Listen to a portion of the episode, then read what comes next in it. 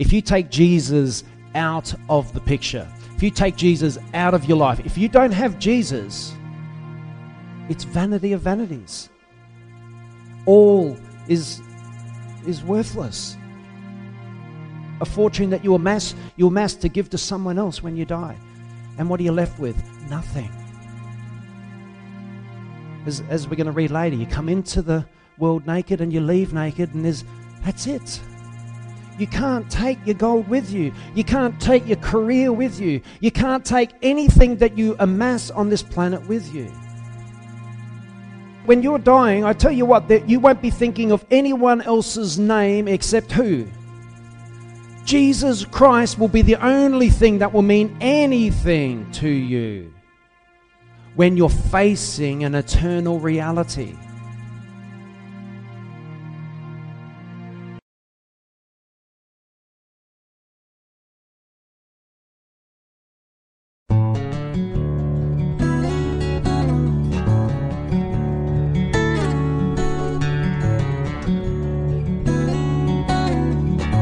Ecclesiastes 1, verse 2, and it says this. It says in the Amplified, vapors of vapors, vapors of vapors, and futility of futilities. Vapors of vapors and futilities of futilities, says the preacher. Vapor of vapors and futilities of futilities. All is vanity, emptiness, falsity, and vain glory. What profit does man have left from all his toil at which he toils under the sun? And then it says in brackets, is life worth living? That's some pretty powerful stuff to come in the Bible. People say, gee, that's pretty negative. But do you know what?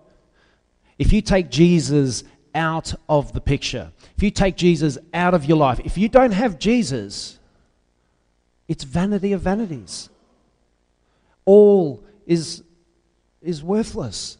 It doesn't amount to anything. It, you do it, and, and everything you, uh, um, a fortune that you amass, you amass to give to someone else when you die. And what are you left with? Nothing.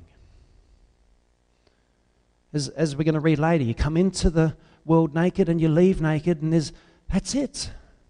You can't take your gold with you. You can't take your career with you. You can't take anything that you amass on this planet with you. Moths and rust destroy it as well. Everything that we work so hard for, moths and rust destroy. There is only, when you're dying, I tell you what, that you won't be thinking of anyone else's name except who? Jesus Christ will be the only thing that will mean anything to you when you're facing an eternal reality. Jesus Christ is all that matters. And you know what? It's not for us to understand that and get that revelation just as we die. It's not for us to, as we're about to enter into death, into the death realm, which, by the way, a close friend of ours entered into this morning. He's entered into the, a, a realm of the unknown for many. Tim Karapetis' Tim Karapetis' dad died this morning. I haven't told our children. I don't know where he stood with Jesus. I knew he was Greek Orthodox, but I don't know where he stood with Jesus. You know what? You can be religious you can belong to denominations. You can even come to Blessed Hope Chapel. And you know what? Only Jesus knows where you stand with Him. I don't. You know, many people can put on appearances in front of me, and I just think these guys are like full on for Jesus. And, and they could be. But then a year down the track, two years down the track, ten years down the track, something happens and their flame goes out.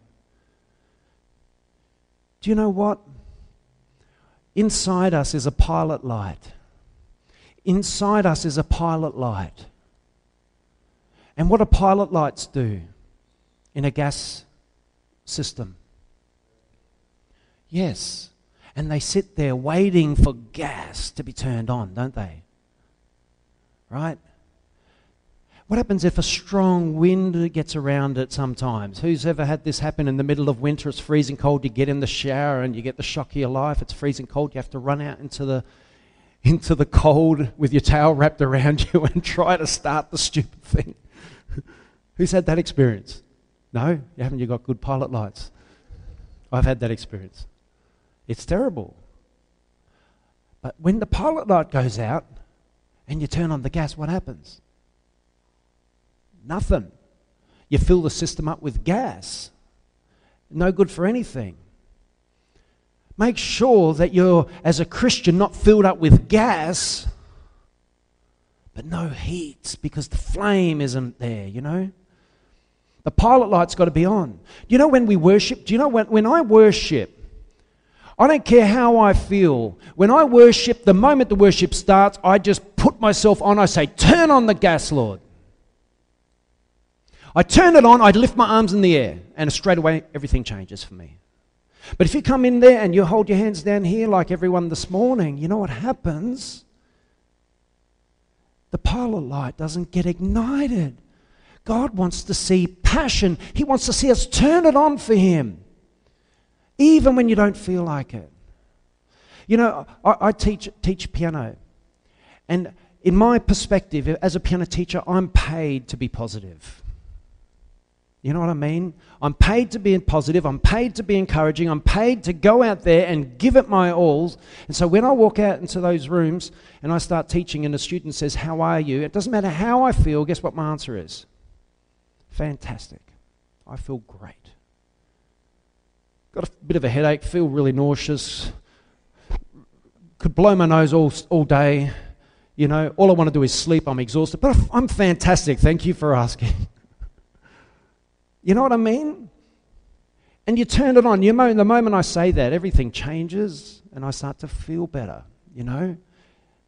Who knows you can carry around with you a depression because you choose to carry it around with you because you don't choose to take on the opposite. You pick, get up in the morning, you pick up what you choose to want to pick up. If you want to pick up being down in the dumps and letting everyone know you're down in the dumps, pick that up and go, go your way because that's what you're going to carry with you that day. But if you get up in the morning and you pick up encouragement, positivity, and you say, This is what I'm going to be today, this is what I'm going to carry around. Do you know it's a decision we have because we have a pilot light in us, and that pilot light is the Holy Spirit, and the Holy Spirit can come and ignite you. And if you choose to let it turn you on and ignite you, and you will become hot for God. But if it goes out, what happens? You become cold. Or if it just stays on, it's, and nothing happens, if we don't let the, the gas charge through it, you know, we got, we, we, we, we remain the same. Or we get, or we fall into depressions. Do you know, and this is the problem today. Is there more depression today than ever in history? Every second person suffers from it. Everyone's suffering from it to me, like there's lots of reasons for it. A lot of it can be chemical reasons. You know, they say when the sun comes out, depression rates, you know, drop in, uh, incredibly. So we've got to get healthy, haven't we? We can't ignore those areas. We're physical creatures. We're made from the soil, so we've got to eat the right things from the soil. You know, so I, I don't discount any of that stuff, but we've got to choose. We've got to make a concerted decision every day to choose to be in the right state of mind, or else when people say, How are you? Oh, you know, not too good. Could be better. Had a, didn't, didn't have a great day. You know, just let's get above it, hey? Because aren't we supposed to be lights on a hill? Aren't we supposed to bring joy, happiness, and encouragement to everyone we come in contact with? You know, that's what we're meant to be. We're meant to just come into people's lives and lift them up spiritually. They're meant to be, you know, put on a new plane because they come into contact with us. So I'm getting a long way into the sermon, aren't I? So I'm going to try to try to move a little bit into it. So 1 verse 2 to 3, and it might sound a bit negative compared to what I've just was trying to say, but what he's wrestling with here is life without Christ, or life in his at his time when Solomon wrote this. Solomon didn't know about Jesus. This was I don't know, 800,000 years before Christ? Probably longer, could be. 1500? I know, I'm not sure. John, do you know? Around 1500, something like that. quite, quite a while before. So when he spoke of God, he spoke of a God, a personal God that he had actually come into contact with, who gave him wisdom and wealth and honor, and he was bestowed with all that upon his life. And then he had all these. Uh, with, with riches comes lots of temptation, doesn't it? But it also comes the ability to try and do whatever you like. You know, I think the hardest challenge in this world would be to be mega rich. Would be to be that wealthy that there's nothing stopping you from doing anything your heart desires. Man, you could get up to mischief. Couldn't you? You think about it. What if you weren't Christian and you had no limit to how much money you could have, and you could go and do and be whatever you chose to be, you could get into some strife in the eyes of God. The world will esteem you and admire you and think you're just amazing. And they'll follow you around with cameras and make a reality TV show about you.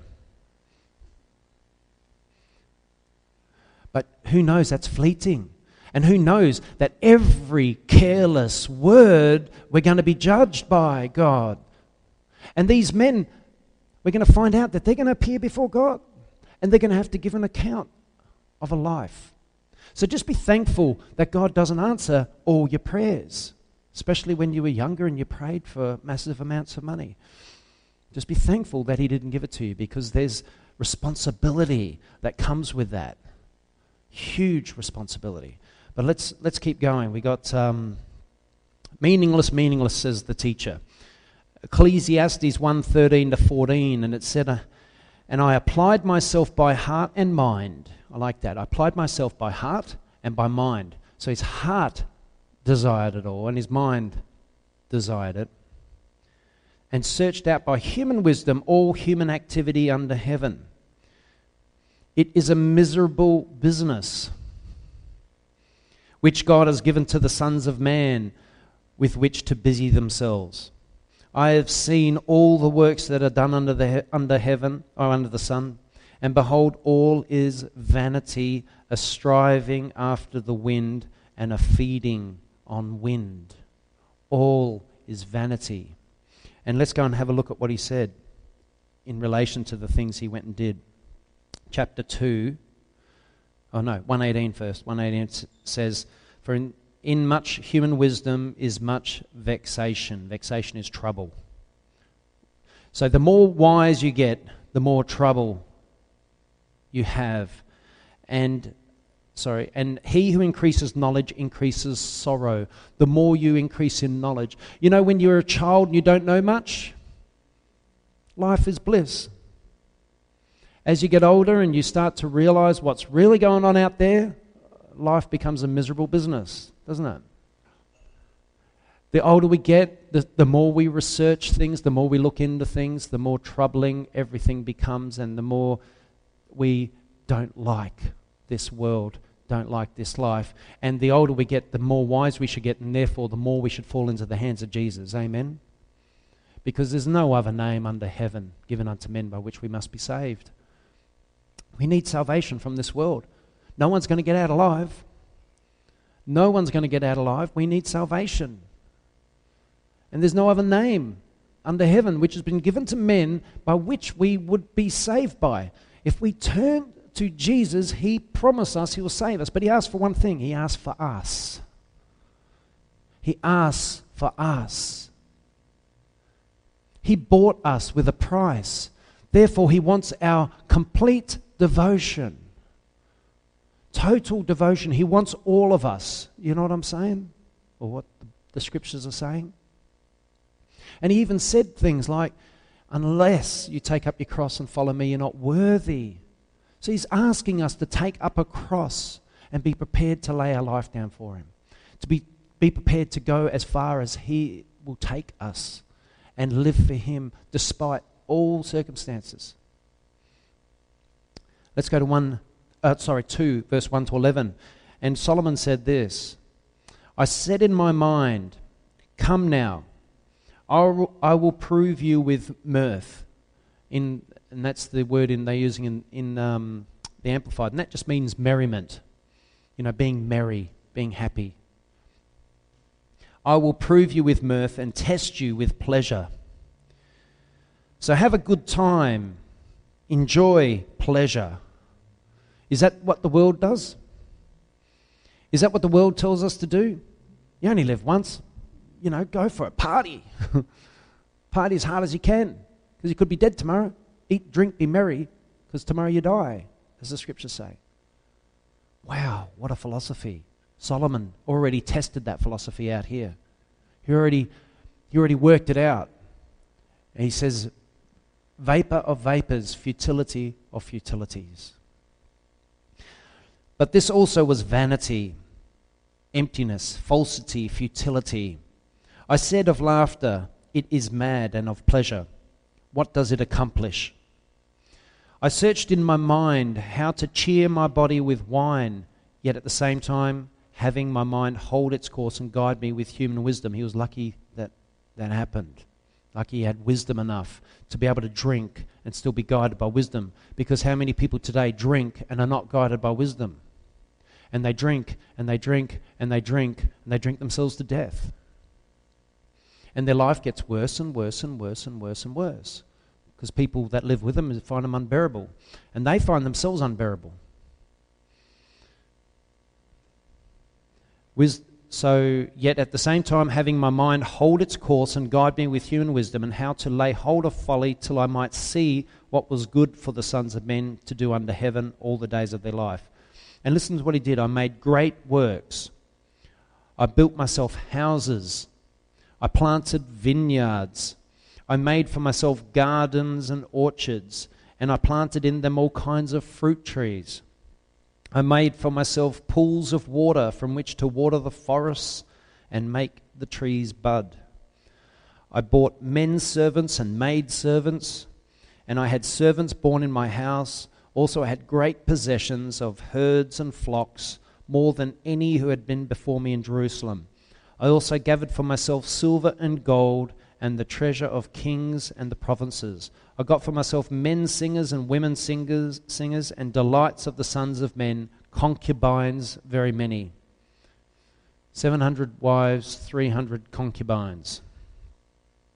So I became great and increased more than all who were before me in Jerusalem. Also, my wisdom remained with me and stood by me. Isn't he glad about that at that time? Because most people who did all that wisdom would just depart. And whatever my eyes desired, I, I kept not from them. I withheld not my heart from any pleasure. For my heart rejoiced in all my labor, and this was my portion and reward for all my toil. So his heart was rejoicing. Who rejoices when you buy properties and when you get a house? You rejoice in all these things. But in the end, they're fleeting. They don't go with you into the grave. That's why Jesus says, build for yourself treasure in heaven where moth and rust can't destroy. We build up these massive fortunes here on earth, some people. Some people are so wealthy you just can't imagine how wealthy they are. You know, shopping centers and, you know, houses, be, you know, just incredible amounts of wealth. But they're not taking it with them. And whatever my eyes desired, I kept not from them. This is verse 10. I withheld not my heart from any pleasure, from my heart rejoiced in all my labor, and this was my portion and reward for all my toil. Then I looked on all my hands had done, and the labor I had spent in doing it, and behold, all was vanity, and a striving after the wind, and a feeding on it, and there was no profit under the sun. And then verse 17, he says, so I hated life. After all that, you would think he's, he's exactly where the world would tell you you want to be. If you want to experience the most out of life, if you've got everything your heart desires, all the property, all the money, all the women for men and men for women, or whatever, in these days, women for women and men for men, and all of that, you got everything your heart desires, you would think you'd be happy. But you know what? How many of these celebrities, these high profile celebrities, will confess that they're that depressed they feel like committing suicide? Look at Robin Williams. You know? Funniest man on earth. You would, well, one of. You would think that a funny guy would have a really positive outlook on life, wouldn't you? Because he laughs all the time or makes people laugh. But he was depressed beyond belief. All because they didn't know Jesus Christ and they refused to turn to him. They refused to turn to him because and, and the main reason people don't turn to Jesus Christ is they don't want to give up all this. They don't want to give up sin. They don't want to deal with the stuff that's going on in them that they it makes them depressed, but they they don't know how to deal with it. But who knows, as a Christian, is repenting one of the most edifying things you can do? You know, all right, think of it, repenting's like this. You're a child, you've just been naughty to your dad and mum. And who knows, when you're a child, the last thing you want to do is go in and say sorry to your dad and mum. Who knows, kids just don't like to say sorry, you know? Not looking at you. Um, but kids don't. I remember I used to hate having to humble myself. But who knows when you do it, and if your parents are, are, gracious parents and they give you a big hug and that, it's the best thing in the world. Like you just think, wow, I'm so glad I did that. All that weight's gone. I feel so much better. You know? Now, times that by a million, when you go to God and you pour out to God all the things that you wished you never did and the things that you've, um, you, you feel so um, ashamed of, and then God gives you pardon. He pardons you. He says, Yes, I forgive you. Come into my, come close to me now. I can hug you again. When you're a parent, your kids are naughty, you can't hug them, can you? You find it hard to hug them. Actually, some parents do. We know parents that their kids are hitting them in the face. seriously, one day this, this kid is hitting this woman in the face. And she's hugging him at the same time, saying, Isn't he such a beautiful child? He's saying to us as we're watching that. And we're like, does she recognize what's going on? He's looking at her like with hatred in his eyes, punching her in the face. And she's, because he's only little, so it wasn't hurting her. And she's hugging him, saying, Isn't he the most beautiful child in the world? And we're going, No, I'd like to put him on my knee right now. so that's how, you know, the world system has just messed everything up. People don't even recognize when kids are naughty anymore. the parents. Not like the old school parents. Um, who, who's glad that they grew up with old school parents? Yeah? Yeah. And who wasn't glad at certain times when you grew up with old school parents? You know, when you were naughty. It's like you. but did, did, did it make us turn out better? Yeah. There's nothing wrong with a bit of discipline. Like the Bible says, he who withholds the rod hates his child. Now, my dad never hit me with a rod. Thank God. But he, he did give me a smack every now and then on the paddy part of my bottom that was designed just for that. That's why God gives us fleshy bottoms. Some more. Let's stop it. Stop it. Get me into trouble if I comment on that one. So let's go to verse. Have I read that 17 to 18? No. So I hated life because what is done under the sun was grievous to me. For all is vanity and a striving after the wind and a feeding on it. And I hated all my labor in which I had toiled under the sun. I hated all my labor in which I had toiled under the sun, seeing that I must leave it to the man who will succeed me. Seeing that he's got to leave it all. You imagine if you've worked your whole life. You've worked 80, 90 hour weeks for, for years and years and years. You gave yourself no rest. You just worked and worked and amassed fortunes beyond compare and millions and millions and even up to billions of dollars, like some of these guys today. Billions of dollars worth of fortune. And at the end of your life, you just have to let it all go. Say goodbye. It's all gone slipping into the death realm. Goodbye, fortune. Everything I worked so hard, I can't take you with me. You imagine the torment? Please, somehow, let me take it. They'll be trying to take it, they can't take it. And their son and daughter and whatever are looking, yeah, see it, Dad? Rubbing their hands together. I'm going to have a bit of fun now for the next 20, 30 years until I pass on and have to leave it to my kids. You know, we may not be that rich, right? But do we strive too much for the things of the world? Are we striving too much for the wrong thing? Like, sure, do we have to work to pay the bills? Yeah? There, has got to be mediums. There's got to be, you know, uh, levels that we say, okay, this is time that I have to work, but this is time I've got to give to God. And I've got to have that like designed into my life. I've got to fit those things into my life, design it in, so that I give God adequate time in prayer, devotion, you know, getting together with the saints, etc. We've got to get it in perspective because too much, many of us, we, we, we devote so much to, you know, not just work and all that, but work and play. We devote a lot of time to play as well. And very little to God. And God takes not, we all know, I don't think there'll be one person here that wouldn't put up their hand and say God should be first. Yeah? Am I right? Does, is God got to be first? We know that. But who knows you can know something but yet not apply it. It's very easy to know it but not apply it.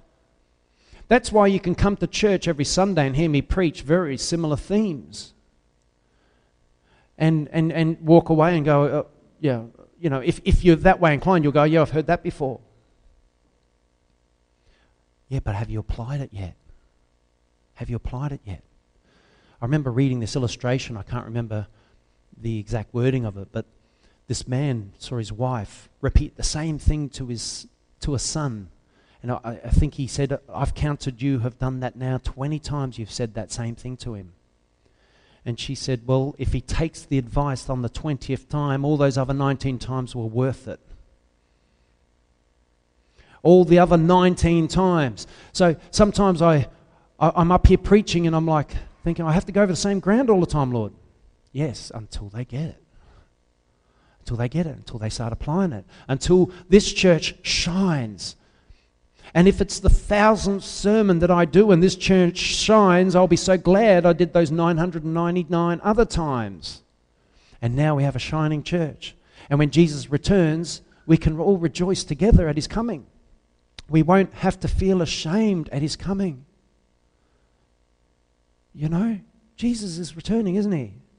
That's the hope that's the blessed hope. That's the, that's the hope of the Christian church. And you know what? A lot of churches don't even mention that he's coming anymore. They've stopped saying it. You know? We can't go crying wolf now. Keep saying he's coming and he doesn't show. No.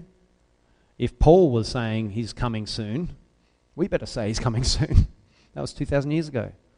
We better remind ourselves he's coming. And as I've said how many times in this church, He could come for us tomorrow. Meaning, we don't know when we're passing on from this life. Did, you know, our friend whose father just passed away, most beautiful man, he, did, he didn't expect to go this morning.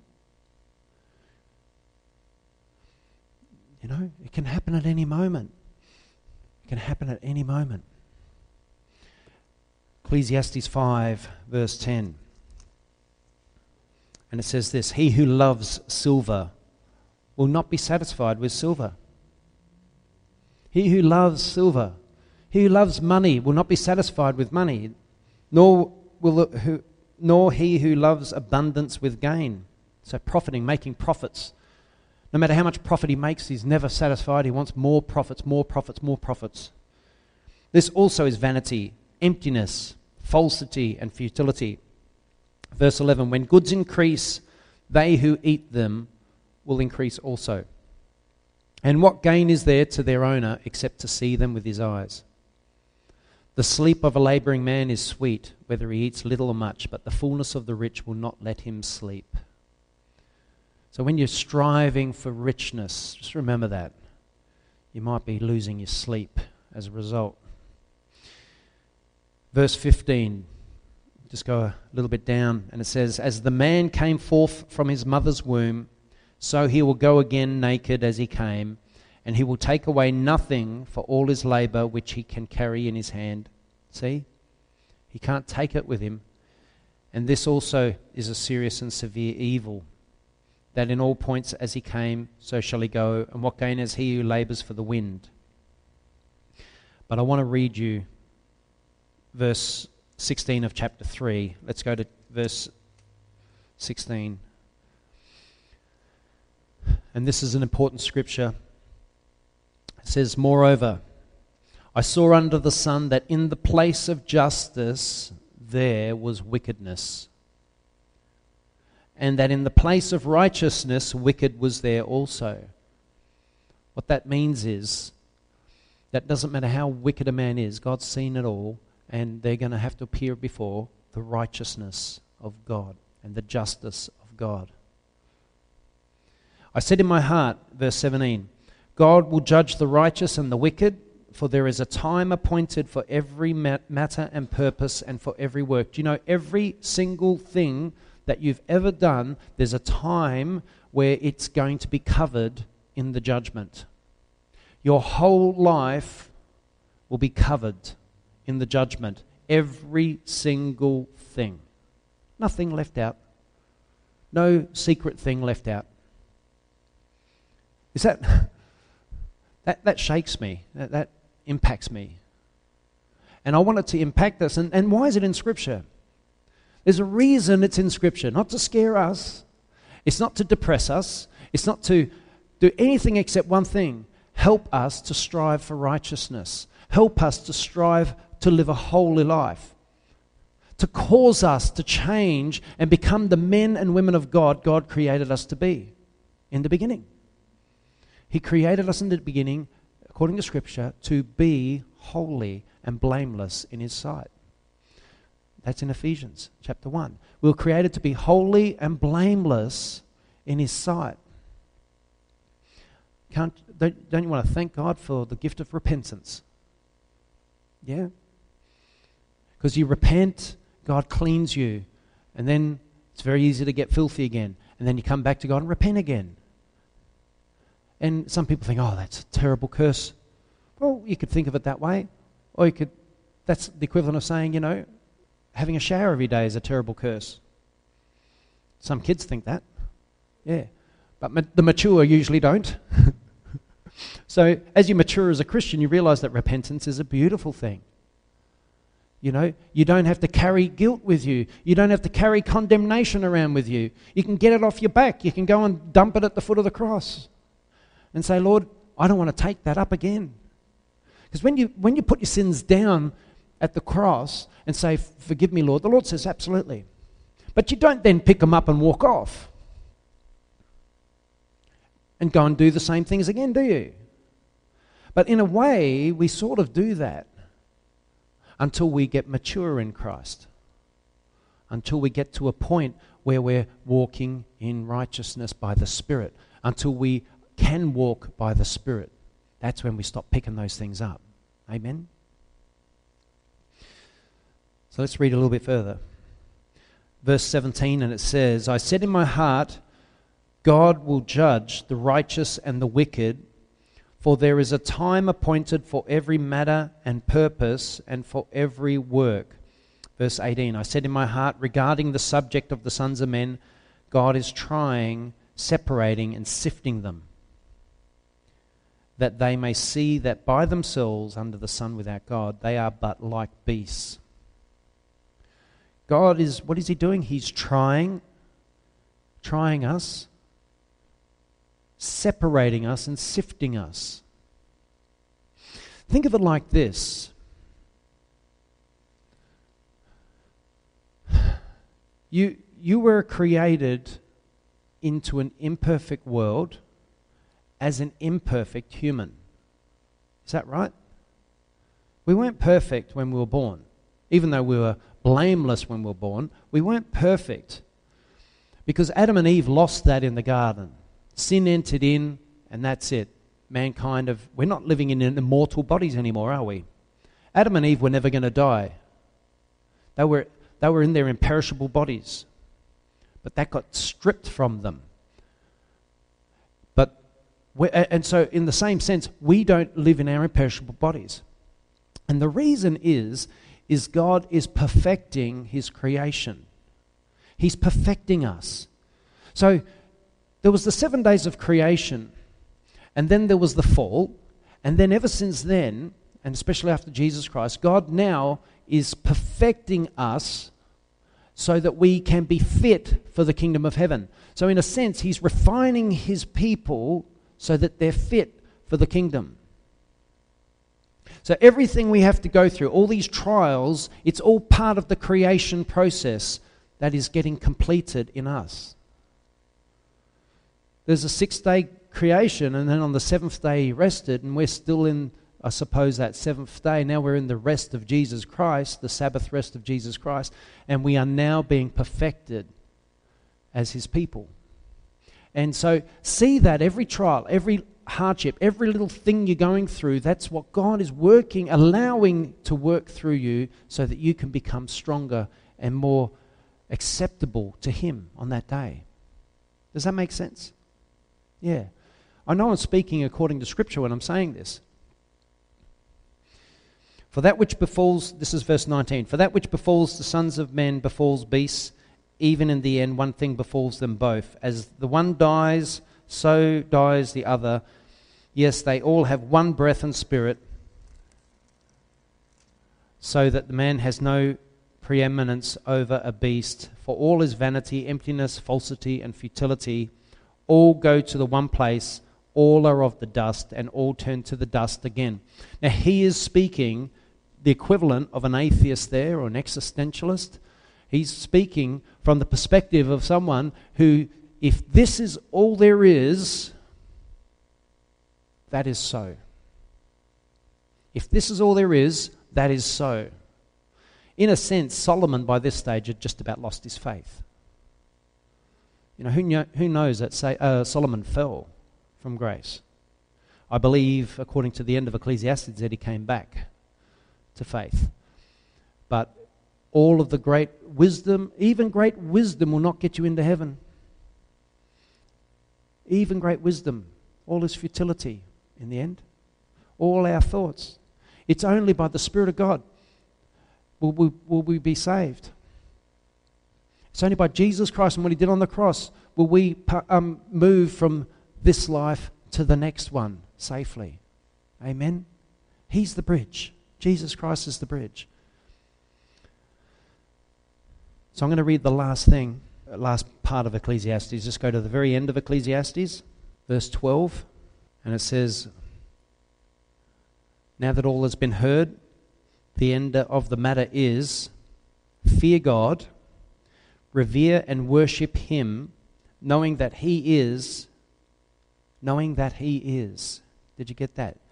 Fear God, revere and worship Him, knowing that He is.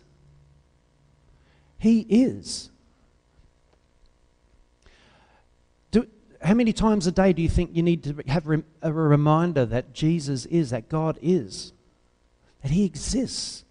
He's watching us, He's watching over us, He's so concerned with every element of our day and every element of our life. He wants us to be aware that He's with us and He's upon us continuously, guiding us. And He wants us to stay the course, stay the course, despite all the voices in our heads that can say the contrary. He wants us to stay the course and live for Him and put Him first.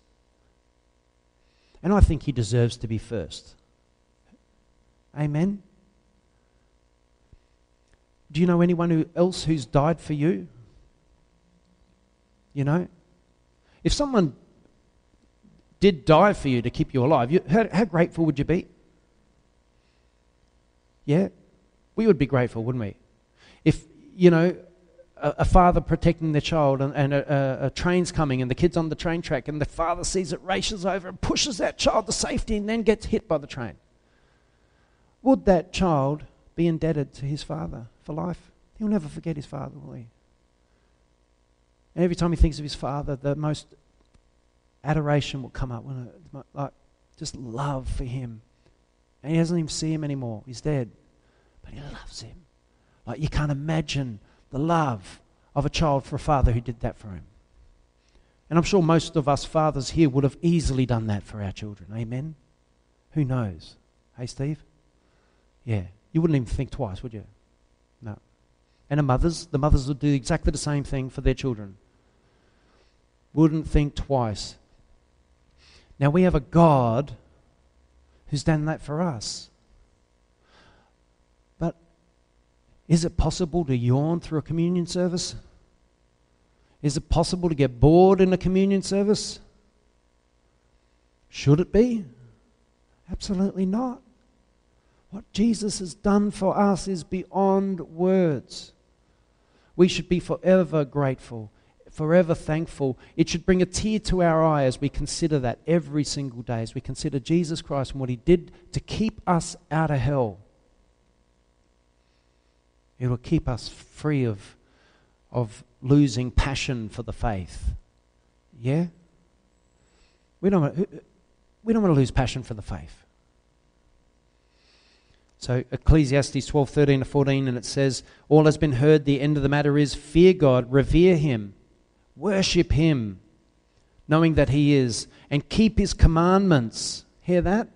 Keep his commandments. For this is the whole of man. This is the, as another scriptures say, a whole duty of man. The whole duty of us is to keep holy before him by the power of the Spirit. That's our duty. So, what he's summarizing here is how to live. When all the vanity, all the vain things are taken out of the picture, this is how you live. Fear him, give him glory, keep his commandments, for this is the whole of man, the full original purpose of his creation. The full and original purpose. The original purpose when creation was first created, when, when man first came into being, this is the purpose right here the object of God's providence, the root of character. It's the root of our character. It's how we are to be as, as Christians, the foundation of all happiness. Happiness is found in this. True happiness, true joy is found in serving the Lord completely.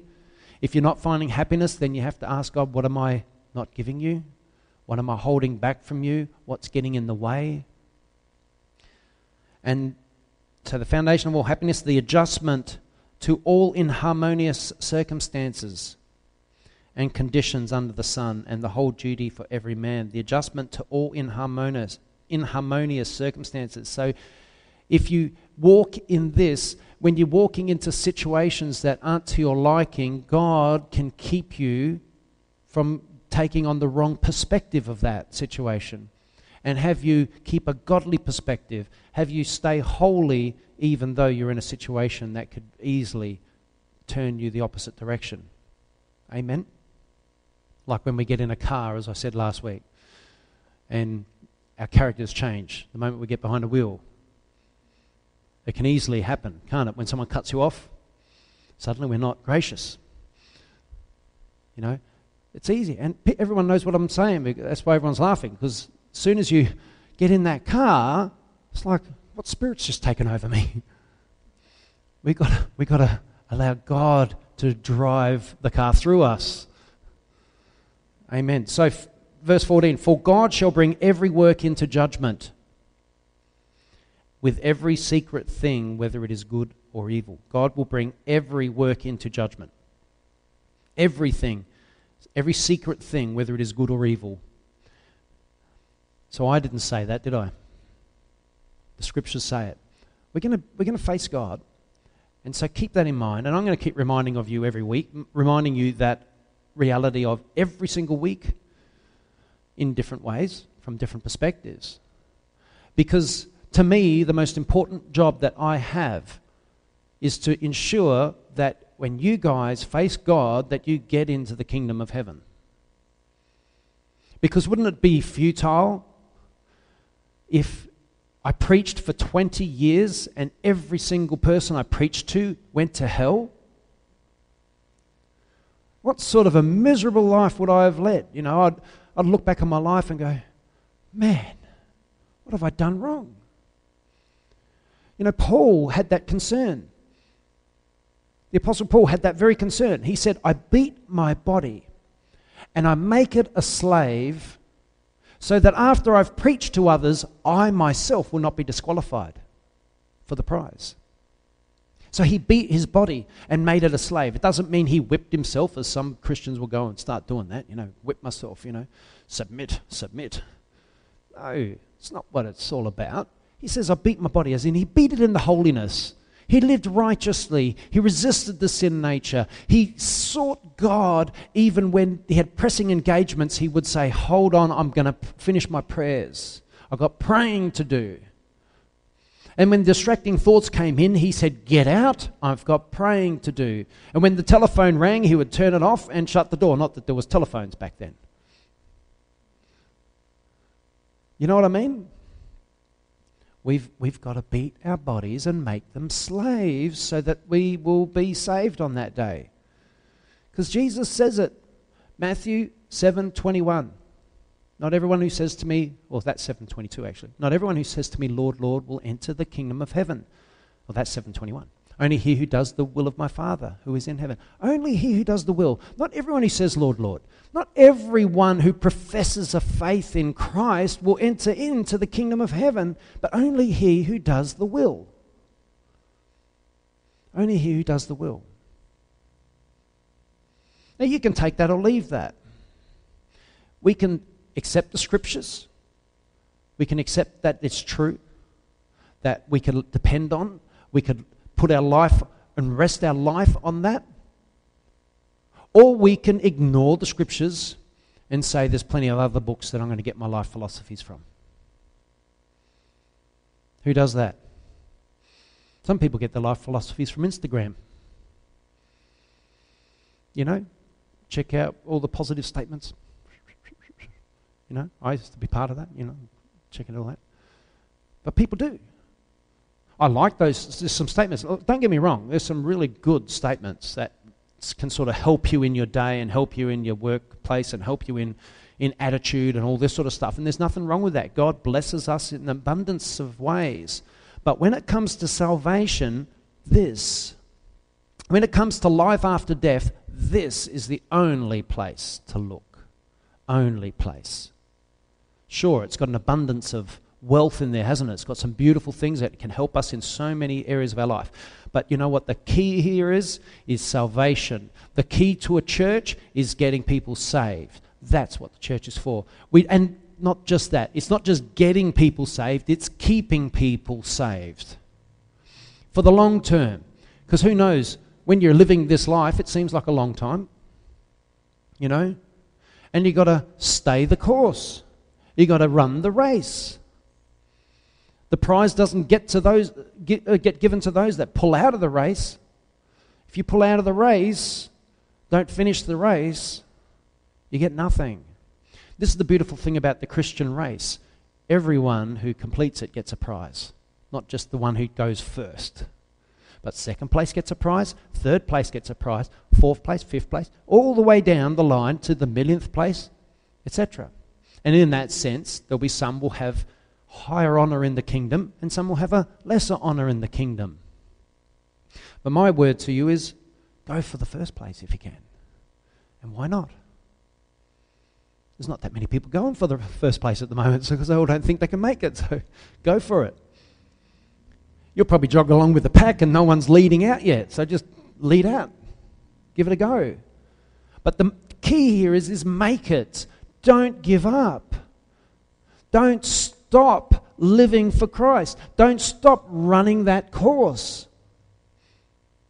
If you don't make the finish line because you you know some things went bad in your life and you go how could God be real? How could God have allowed this in my life? I'm not going to have any part of a God who allows this in my life. And you know why people think that way? is because they're hung up on this life. They're like Solomon, it's all about this life. And that person in the next breath will say, Well, I've just made an investment and I'm going to be doing this, and I'm going to be doing that, and I've, I want to make all this money. And really? We've got to be wise. in, in, in the knowledge of God and understand that it's about running the race for Christ. Amen? Christ must be first. He must be first. Put everything else second, third, fourth below Christ. Put Him as the center of your life. And again, I'll say it again, I'll reiterate it just to finish. We must, as a church, if it, eh, the reason why we keep coming together is so that from week to week, I just keep keep you there. I keep you in it, and we all keep each other in it. Do you know what I mean? Week by week, because life, uh, two weeks can be a long time in the life of a Christian. Who knows that? You go two weeks and you feel like you've fallen back a bit. You go three and it's like four, and it's like, who's Jesus? No, it's not that bad. But you know what I mean? We need that regular, regular boost, the regular lift. You know, if I preach the same message, I could probably preach this message every week. And if you guys weren't sick of hearing the same scriptures quoted, you're going to be built up every week from the same message. Because it's, it's, as humans, we forget so easy, unless you've got a brilliant mind. But it's very easy to forget. Who, who forgot what they did yesterday? Eh, like me? There's some things, you know, if I went through my day, sometimes people say, What did you get up to today? And I go, You know what? I can't even remember. And I've only just done it. I'm like, Gee, I can't remember what I did today. Forget what I did a week ago. Who knows what I'm talking about? And the older we get, you know, we, we become like Dory, don't we? Hey? Yeah, just forget what we did two minutes ago. No, it's not that bad for most of us, I hope. But in a way, I've got to keep going over the same ground. Amen? It's, it's like that. We've, and, and not that it's the same ground, because I'm sure I don't want any of you walking out. No, if he's going to go over the same ground every week, that's it.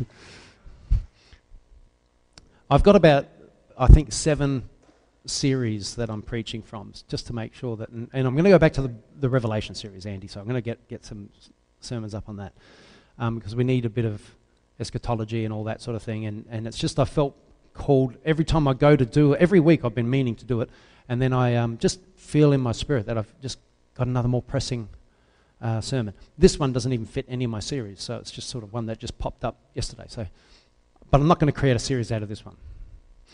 Um, I have got another screen of scriptures though, which I'm not going to preach. But um, the, the point is, it's, it, it all comes in together. It's all for the same purpose. It's to make sure that you get into heaven. It's to make sure, to guarantee that you get there. And I'm sure as we keep on focusing on this, as we keep on pushing that same course, do you think we're going to get better at it? Do you think you guys are going to get better at living a righteous life as the years roll by, 20 years down the track, that there will be righteousness shining out of this church. Yeah?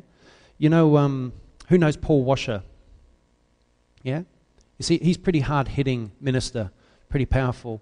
Um, he uh, was in one sermon, I can't remember which one it was, but he was talking about a church that he went into. I can't even remember the country, but it was in a country where there's persecution, there's a lot of that. And he went into the church and he said, You would not believe the level of holiness of the people. He said it radiated out of these people. They were so holy, they were so uh, devout in their Christianity. There was just something different about him. He had never experienced it in any church anywhere else in the world. Just the level of conviction that they had and that they lived by. And when I heard him mention and describe this church, I just thought, I want a church like that. I want to be in a church like that. Not I want, I'm, I, I want to be in a church like that. You know what I mean? I want to be part of a church that has that sort of thing, that we radiate holiness and righteousness, you know? Because who knows there's nothing wrong with that? You know? Who knows there's nothing wrong with doing good? Who, who of you, if you had to choose between your evil friend and your friend that does good, would choose your good friend to do something for you or look after you or whatever? You know what I mean? You'd always choose the good over evil, don't you? You don't want someone to, you know, if you're going to leave your home and you're going to go away for two weeks and you leave a house sitter and you've got a really good friend that you know is holy, righteous, does the right thing all the time. And then you've got this other guy who's just, he, he's a bit of a criminal and he does all this sort of, you know, stuff, takes drugs, throws parties, all this sort of stuff. Who are you going to leave in their house? Well, be that person that you're going to leave in the house. You know what I mean? Be the person that you would put your life in his hands or her hands. You know what I'm saying? Be the person that the sort of person that you would would would you know leave your kids with if you had to go away. You could entrust them. You know, who knows as parents, you, when you think about when you leave your kids somewhere, you think about it, don't you? Not going to leave them with just anybody. There's a lot of, lot of whack jobs out there. But we're not fighting against flesh and blood, powers and principalities. But there's still whack jobs because they've allowed the demons to take them over. They've allowed the demons to completely dominate their life. I think I'm going to finish on that. Actually, not a good point to finish on, is it? I'll, I'll try to smooth it over. whack jobs, finish on whack jobs. All right. Um, I'll finish with prayer, I think is the best way. All right. Thank you, Jesus. Lord, thank you for uh, these wonderful people and the um, opportunity to minister to them, Lord, and, uh, and just to deliver a message that I hope has been helpful, hope that has been impacting and um, will direct the course of their life for years to come, Lord. And Lord, I just pray that you help us to live as we should. Help us to live according to the way you designed us to be in the beginning. And Lord, if there's anything that's come along and corrupted us and tainted us and stained us, Lord, I ask that you clean it, Lord, out of us, that you wash us and make us whiter than snow. Lord, forgive us for anything that we do regularly that is sinful and wrong, and we just know it is. I just pray that you just bring to mind uh, to all of us here things that get in the way of being the kind of people that we're meant to be. And I pray that you reveal it to us and help us to uh, repent and change. Help us to change, Lord. And Lord, help us to, as a church, help us to get ready for that time when you come, Lord. Help us to be ready in season and out of season and help us to uh, uh, shine before men and be like that church that Paul Washer described. Help us to become a holy people, a royal pe- priesthood, a people belonging to God.